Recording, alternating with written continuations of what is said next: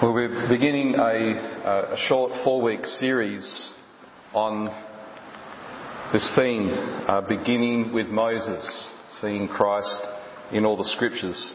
And this a four week series on Sunday mornings kind of runs parallel to the, uh, the three weeks of the big picture on Friday evenings. Uh, on Fridays, we'll be looking at the story beginning with Moses, uh, meaning the the books of Moses, so the book of Genesis, and seeing the whole story from Genesis through to Revelation. And as we take that journey through the whole story of the Bible, uh, we will be seeing Christ uh, as we go along in various ways. And so on Sunday mornings, uh, we will be going into a little bit more of more depth with that. And in a sense, it'll be uh, a little bit of a, a training. Uh, if you've read the Old Testament and maybe sometimes struggled to think what's what's this all about? What's the point of this? What's the the reason for all of these stories, all of this history? Uh, Jesus explained it to his disciples that the prophets, uh, the law, the Psalms all speak of him. Uh, so as we go through this series, hopefully we will uh, begin to see how we can recognise Christ as His presence through all of the Scriptures. now, when the women went to the tomb early on Easter Sunday, they were told by the angels, uh, "Why do you seek the living among the dead?" He's not here, but he has risen. Remember how he told you while he was still in Galilee that the Son of Man must be delivered into the hands of sinful men and be crucified, and on the third day rise. And they remembered his words. This was just before the, the reading that we heard read. At this point, all these women have is an empty tomb the miraculous experience of an angel and the memory of Jesus' words, his predictions about his own death and resurrection. Now, soon after this, both these women and the other disciples encountered the risen Jesus himself in person, as we saw in our reading.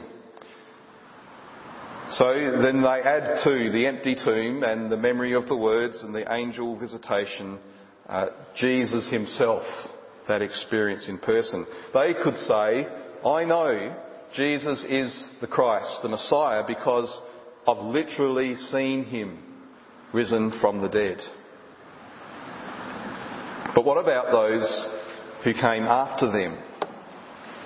Those who did not have that literal physical encounter with Jesus, all they had was the claims of these disciples. And in fact, this passage uh, is written by Luke. Luke himself was not an eyewitness, as far as we know, of Jesus during his ministry or of his death or of his resurrection. Uh, G, uh, Luke wrote his gospel not as a eyewitness himself, but as he spoke to many other eyewitnesses and heard what they said, and then he wrote it down for us to read. It's really important for us to see that as the first disciples went out and began proclaiming the gospel, they very rarely relied solely on their own testimony of seeing Jesus in order to convince people, in order to call people to repent and believe. As we see in the Gospels, even that eyewitness testimony is something that people can easily dismiss. They can write it off as a fabrication. They call you a liar. They say you were deluded. We know the soldiers who were at the tomb were paid to tell the story that the disciples came and they stole Jesus' body, and many people believed that. So the disciples, the apostles' preaching was much more substantial than just the account of their experience. Throughout all that they said was infused the scriptures. Lost my spot in my notes here. Here we are. The Old Testament scriptures. If you listen to the sermons in Acts, if you read the writings of uh, these uh, men in the New Testament, they're constantly quoting, constantly alluding to the scriptures. They're showing that Jesus is the Messiah based on the combined witness of all the 39 books of the law, the prophets, and the Psalms. And their own experience of Jesus' teaching and ministry was then spoken of as the fulfillment of all that has already been said. A fulfillment that actually depends on the last 2,000 years of history that had been written down in God's Word, and a fulfillment that ties it all together and completes it. Even Jesus himself was dependent upon the Scriptures. He used the Scriptures when he was resisting temptation from the devil. He read the Scriptures when he was in the synagogue. He taught the Scriptures in his sermons.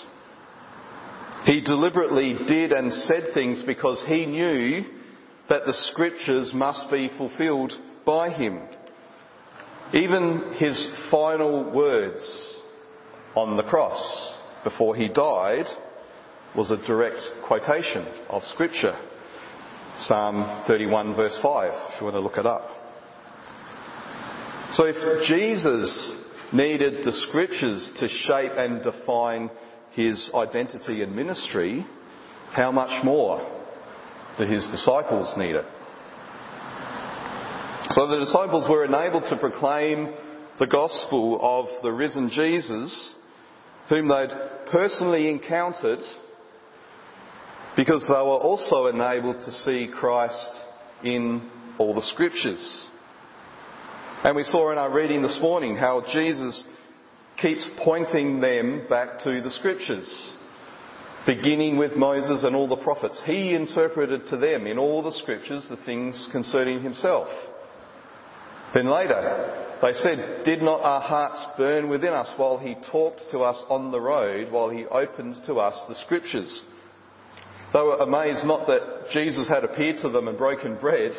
They were amazed because of their experience on the road of hearing the scriptures being expounded.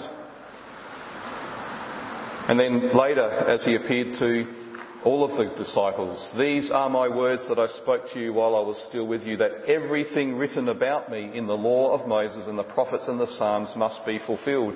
Then he opened their minds to understand the scriptures. And he said to them, Thus it is written, meaning this is the scriptures, that the Christ should suffer and on the third day rise from the dead. So even their personal experience of the risen Jesus had to be interpreted through the Bible, the scriptures. As they saw that he is spoken of not just in some, but all of the scriptures. Glen Scrivener, uh, an Australian pastor who's working in the UK, has put it in a helpful way, and I've got the quote there in the handout. Christ is at the heart of the scriptures. He's patterned, promised, and present from Genesis onwards. We'll be using these three P's, patterned, promised, present, in this short series as we look at uh, a number of passages to see where we can see Christ in all of the Bible. So, firstly, uh, I'll change the order a little bit from his quote. Uh, we'll begin with Jesus being promised. Because that's, maybe that's the part of Christ in the scriptures that's easiest to identify. Uh, explicit promises that very clearly refer to Jesus. Throughout the unfolding story of the Bible, there's a growing expectation of the coming Messiah because of the promises that get more and more explicit as the story goes on. And this expectation had reached a high point by the time of the first century when Jesus came. These promises stand out as clear markers that show us the Father's plan, set in motion from before creation, and He's been working out this plan through every stage of history. For example, just some of the highlights along the way. The seed of the woman who would crush the head of the serpent. A clear promise here that it will be a descendant of Eve. It will be a human being who will undo all that was done by the devil. Then we have Abraham's offspring, through whom the Lord will bring blessing to every family and nation on earth. Galatians 3, I've got up there, makes it clear that while there's a reference there to the nation of Israel, the promise is primarily about Jesus. Now, the promises were made to Abraham and to his offspring, and Paul makes a note here of the grammar that's there in the Old Testament account. It does not say, and to offsprings, plural, referring to many, but referring to one, and to your offspring, who is Christ. Then we have the prophet who would come after Moses, who would be like Moses in Deuteronomy 18, to whom Israel must listen to every word that he speaks. Now this wasn't Joshua, Joshua succeeded Moses in a sense, but Joshua wasn't a prophet. Peter points out in Acts 3 verse 20, uh, he speaks of the Christ appointed for you, Jesus, whom heaven must receive until the time for restoring all the things about which God spoke by the mouth of his holy prophets long ago. Moses said, the Lord God will raise up for you a prophet like me from your brothers. You shall listen to him in whatever he tells you. Peter tells us that prophet is Jesus. Then we have the son of David.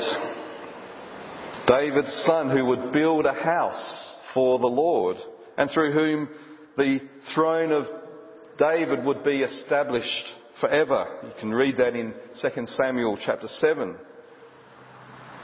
Now, this wasn't Solomon, David's firstborn son, even though Solomon built a physical temple in Jerusalem. It was speaking of Jesus. People recognized him as the fulfillment of that promise when he rode into Jerusalem on a donkey and the crowds shouted, Hosanna to the Son of David. Blessed is he who comes in the name of the Lord. Hosanna in the highest.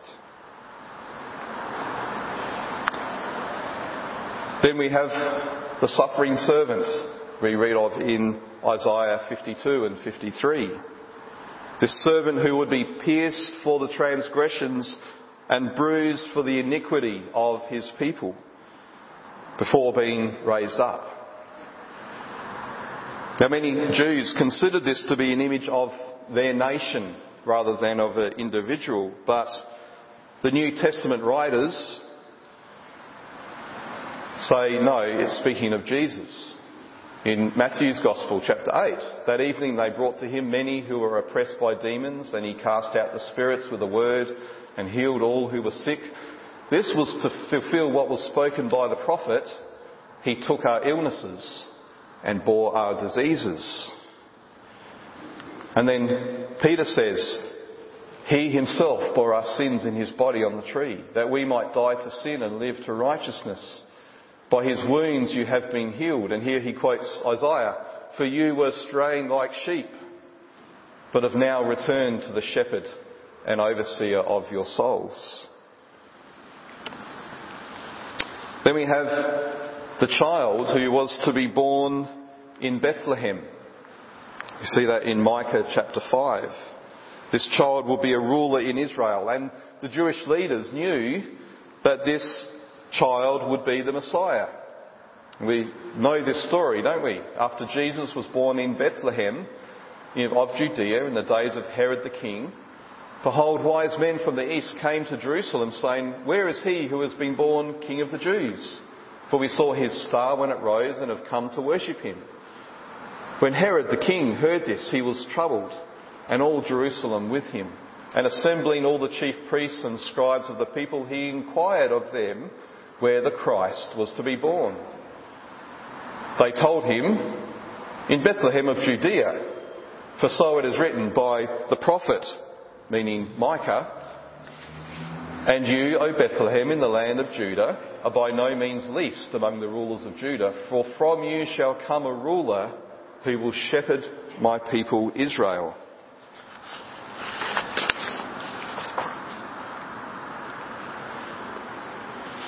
These are just some of the uh, big, more obvious promises through the Old Testament, which we see becoming clearer and clearer, more and more explicit, more detailed with each one, so that anyone who knew their Old Testament stories and watched Jesus and saw all that he said and did knew that he perfectly fitted the descriptions that the prophets have given.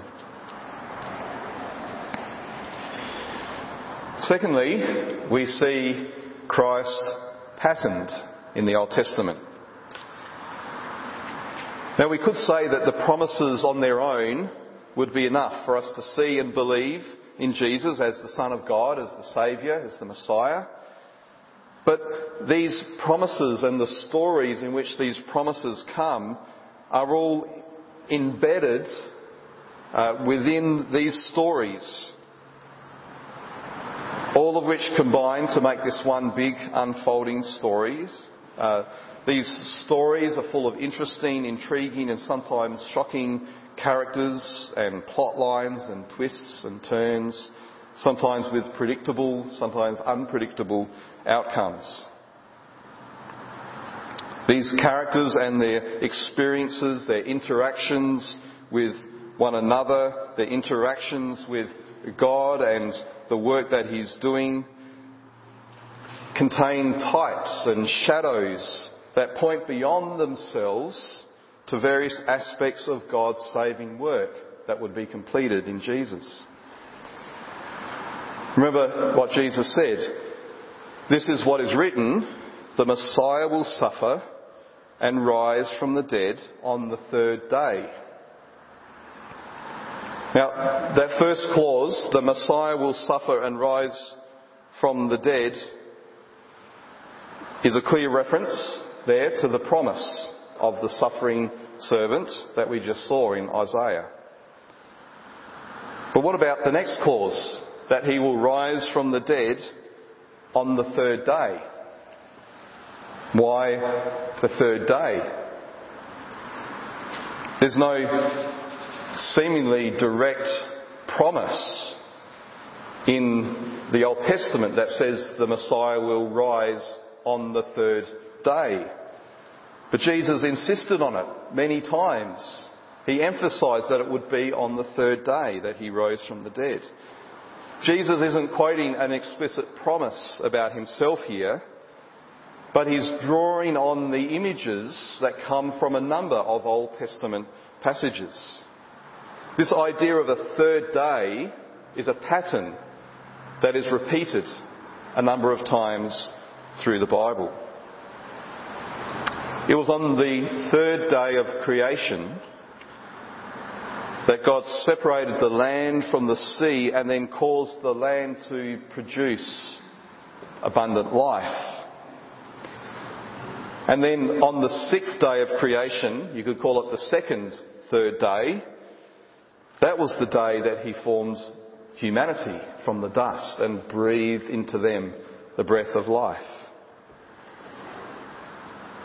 When the Lord tested Abraham, when he called him to sacrifice Isaac on the mountain, it was on the third day that Abraham came to the mountain. It was on the third day that Isaac's life was spared by the Lord as the Lord provided a ram to be sacrificed in his place. Isaac was effectively raised from the dead on the third day. When the Israelites came out of Egypt to Mount Sinai, it was on the third day Day three after having crossed the Red Sea. It was on the third day that the Lord came down and made himself known on the mountain in the cloud. Hosea, who prophesied just before the northern kingdom of Israel fell to the Assyrians, wrote these words, Come, let us return to the Lord, for he has torn us, that he may heal us. He has struck us down and he will bind us up. After two days he will revive us. On the third day he will raise us up that we may live before him. You've seen a pattern that's coming through these passages. Jesus himself spoke of what he called the sign of Jonah. He said, An evil and adulterous generation seeks for a sign, but no sign will be given to it except the sign of the prophet Jonah. For just as Jonah was three days and three nights in the belly of the great fish, so will the Son of Man be three days and three nights in the heart of the earth. The figurative death and resurrection of Jonah was a sign, a pattern pointing forward to the actual, literal death and resurrection of Jesus. That's just one of many ways in which Jesus is patterned in the Old Testament. Thirdly, we see Jesus actually present in the scriptures. And maybe this is, can sometimes be the the hardest one to, to see. I think we're used to talking about God in the Old Testament as if he was just one person, who then inexplicably split into three persons and became the Trinity in the New Testament. Or we think in terms of the ancient heresy of modalism. Modalism says that God is one person who manifested himself in three different ways. He was the Father in the Old Testament, He was the Son in the Gospels, and then He was the Holy Spirit from Pentecost onwards. But God doesn't change between the Testaments. He is and always has been the triune God, Father, Son, and Holy Spirit. Three persons existing eternally as the one God of love. And that means that we often can discern the unique roles and distinctives of each person of the Trinity in different places in the Old Testament stories. A good way to understand this is to say that it's always the Father who initiates. He's the one who conceives and who sets in motion his plan. He's the one who sends the Son and the Spirit to carry out his plan. Then the Son is always the mediator between the Father and his creation. For example, Hebrews 1 verse 2 says, In these last days he has spoken to us by his Son, whom he appointed the heir of all things, through whom also he created the world. So the Father speaks to us by His Son. The Son is the mediator of the Father's communication to us. And it is through the Son that He created the world. So the Son's work as mediator didn't begin at his incarnation as a man. It has always been the case. He's always been on about doing his Father's will in creation. The Spirit's role in all of this is to bring the work of the Son, as the Son does the Father's will, the Spirit brings the Son's work to completion, perfection. It's the Spirit who hovered over the unformed waters at creation and then brought the creation to completion as the Son, who was the Word, acted in obedience and response to the Father. He brought creation to its fulfillment, its completion, as He breathed the breath of life into Adam. And it's the Spirit who completes the work of salvation as He brings home to our hearts the work of Jesus, as He sanctifies us to make us a holy temp- temple in which all of the fullness of God can dwell. So, whenever we see the Lord making himself known to people in the Old Testament in some kind of uh, visible or even a physical form, we should recognise that that's not just God in some vague, generic sense, but as the Son, the second person of the triune God, who one day will become embodied physically in flesh and bone. So we have in the New Testament statements like Jude verse 5. Now I want to remind you, although you once fully knew it, that Jesus, who saved a people out of the land of Egypt, afterwards destroyed those who did not believe. Jesus, the Son, was present and active both in rescuing the Israelites out of Egypt but also working out the Father's discipline of his children during their desert wanderings. His presence there was not symbolic or figurative. His presence was real. Christ, the Son, was present in a special way. That's why throughout the story of the scriptures, all of those patterns and types and shadows keep appearing. They're like the Son's fingerprints all over this masterpiece that he is creating, that he's shaping as he's doing the Father's bidding, as he's preparing everything for the day when he will step into the story himself and actually have literal, real fingerprints. So these three P's, promised, patterned, and present. They give us a lens through which we can read the scriptures that'll mean we'll always be asking as a first question, no matter what Old Testament passage we're reading, where is Christ in this passage? Is his coming promised in some way? Do I see a pattern or a type of him in some aspect of the story or of a character in the story? And do I actually see him present, living uh, in a real way to the people in the story? This approach to reading the scriptures will save us from a, a common but unhelpful and sometimes dishonouring way of reading the Bible, what has been dubbed narcissism. Now we all know what a narcissist is. Someone who's always focused on themselves. They're a person who's able to make every situation about them, who manage to always turn the conversation around to talking about themselves, who lives and speaks as if the world revolves around them.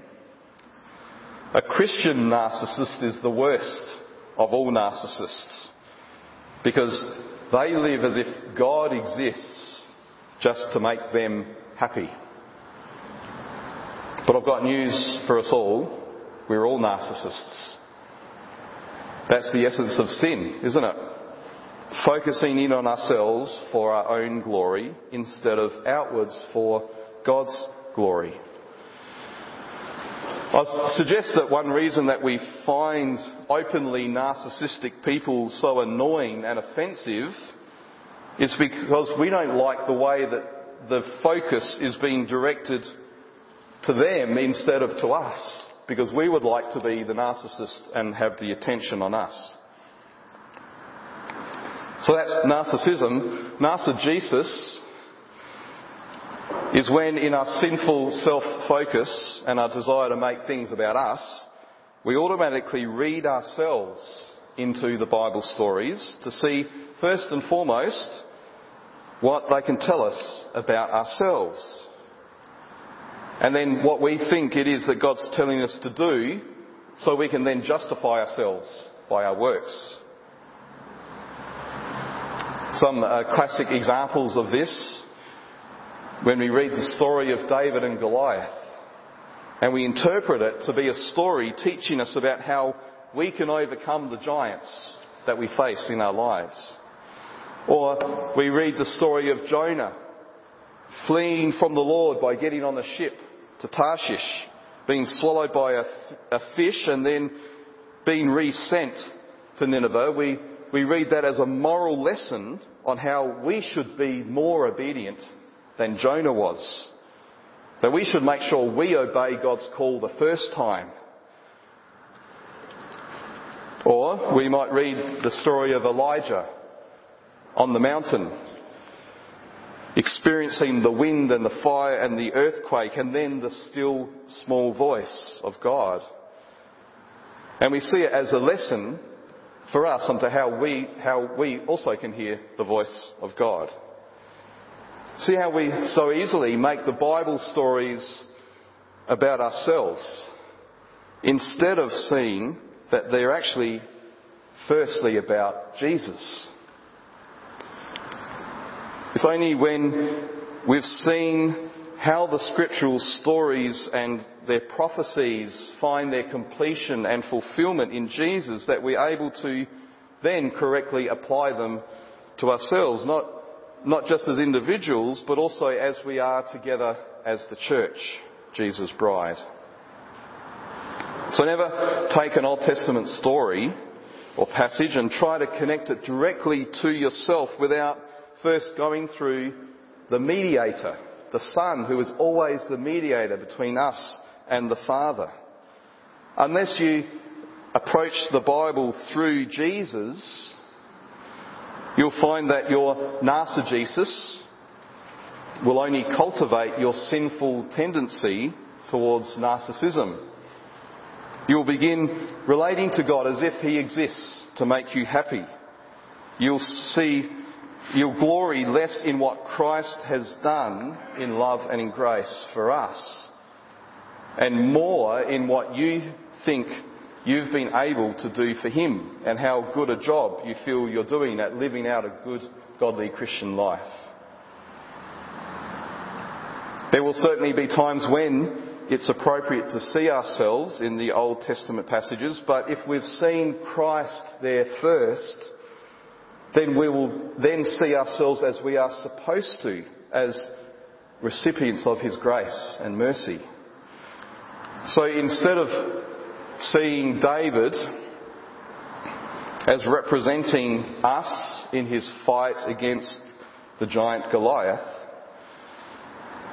we'll see that actually we are the weak, trembling Israelites hiding behind a rock who need to be rescued from their great enemy by the Messiah King who's been anointed and appointed and sent by the Lord. Instead of seeing Jonah as representing us in going to Nineveh, we'll see ourselves as the Ninevites, those who need to hear the message of coming judgment and the call to repent and the salvation that will follow that. We need to hear that from the lips of a prophet who has passed through death and resurrection.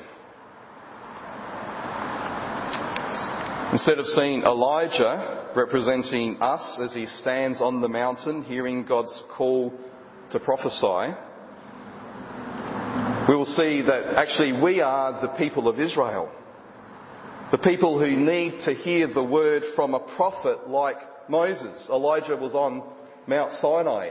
He was like Moses. He was in a cave in the rock and the Lord passed by just like Moses. We are the people of Israel who need to hear a word from that prophet. We need to hear the word of our coming deliverance from an evil, oppressive king and all of his idols. So over the next three weeks, we'll be looking at a number of Old Testament passages to see how wonderfully rich they are when we actually look to see Christ in them, when we see how he is promised, how he is patterned, and how he is actually present. Let's pray.